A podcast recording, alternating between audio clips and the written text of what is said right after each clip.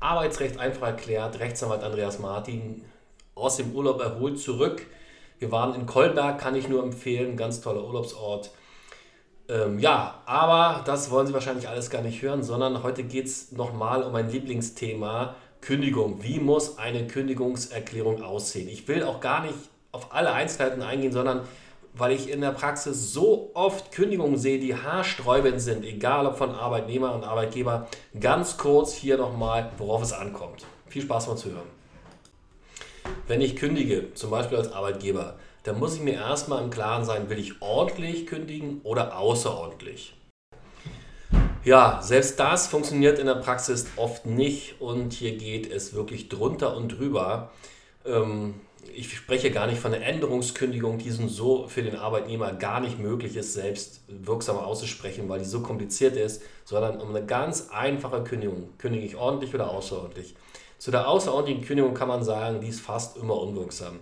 Da müssen schon richtig gravierende Umstände vorliegen, um als Arbeitgeber dem Arbeitnehmer das Arbeitsverhältnis außerordentlich zu kündigen. Solche Umstände können zum Beispiel Straftaten sein gegen den Arbeitgeber. Da ist es, da geht es durch aber auch da immer vorher, gut, ich bin ja nicht ganz uneigennützig, aber anwaltlichen Rat einholen. Ja? Ansonsten geht es selbst da schief. So, da muss, steht oben die Adresse, an wem soll es gehen, an den Arbeitnehmer, da muss richtig bezeichnet werden.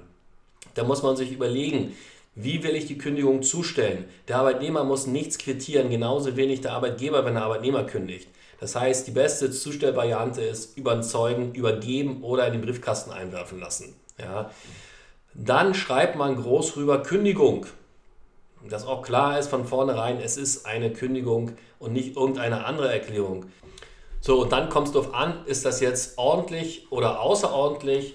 In den meisten Fällen wird es eine ordentliche Kündigung sein. Da schreibt man auch das Wort fristgemäß mit rein, damit klar ist, ich möchte ja, und das muss ich ja bei einer ordentlichen Kündigung, auch mit der richtigen Frist kündigen. Die ergibt sich entweder aus dem Arbeitsvertrag aus dem Gesetz oder aus dem Tarifvertrag. Eigentlich guckt man zuerst in einem Tarifvertrag, wenn dort eine steht, dann gilt die. Dann guckt man in den Arbeitsvertrag und wenn dort nicht steht, umso besser, dann gibt, ergibt sich die sicher aus dem Gesetz, aus 622 BGB.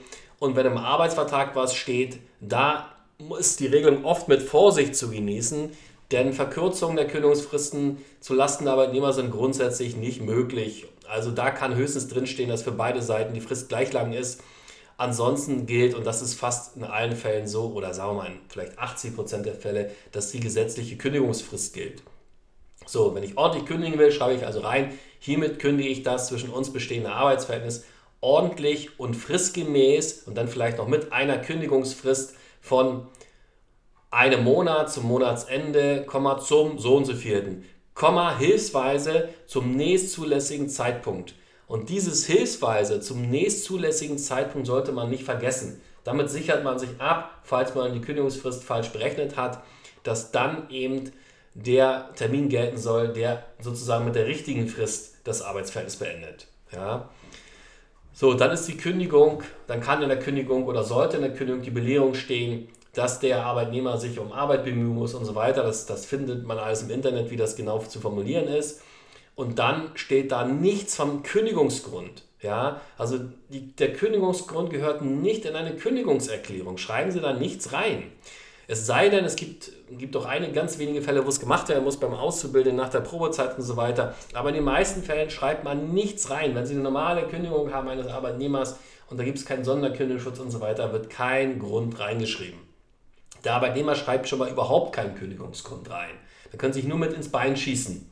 Ja, also wenn Sie, da können Sie sozusagen ein Kündigungsverbot schaffen, indem Sie vielleicht sagen, Sie haben sich gestern geweigert, äh, von Vollzeit in Teilzeit zu wechseln und von daher kündige ich Ihnen das Arbeitsverhältnis. Ja? So, wenn das noch ein Kleinbetrieb war, dann brauchten Sie gar keinen Grund und so haben Sie jetzt ein Kündigungsverbot drin. Ne? Weil, weil wenn man kündigt aufgrund von Ablehnung, Wechsel von Teilzeit in Vollzeit und umgekehrt, das steht im im äh, Teilzeitbefristungsgesetz, dann ist diese Kündigung alleine schon deshalb unwirksam.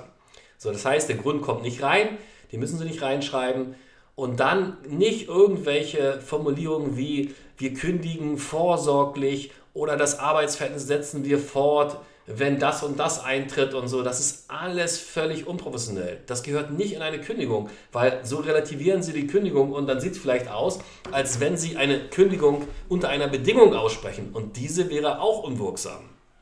Ja, also kommt nur rein, kündigen wir das zwischen uns bestehende Arbeitsverhältnis ordentlich und fristgemäß mit einer Kündigungsfrist von so und so viel Wochen oder meistens wird es sein ein Monat oder zwei Monate zum so und so vierten, Komma hilfsweise zum nächstzulässigen Zeitpunkt.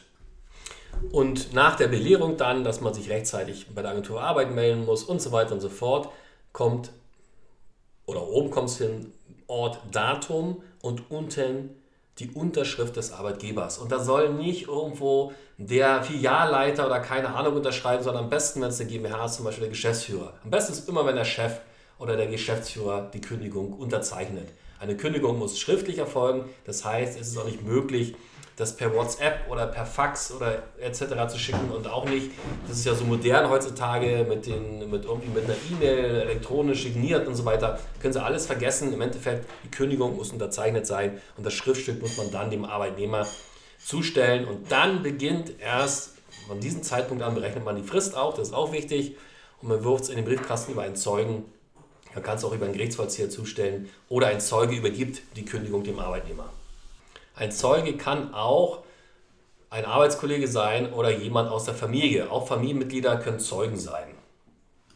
Und dann vielleicht wieder, viele meinen, die beste Zustellmöglichkeit wäre das Einschreiben Rückschein, das ist die schlechteste.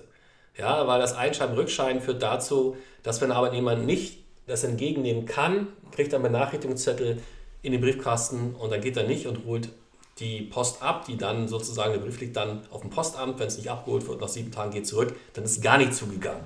Ja, also das wäre Katastrophe. Ja, heute nur ganz kurz, das war schon eigentlich ganz einfache und nachvollziehbare Hinweise, die müsste eigentlich jeder Arbeitgeber wissen, aber in der Praxis läuft da sehr, sehr viel schief. Ja, dann wünsche ich ein schönes Wochenende. Bis dann, tschüss.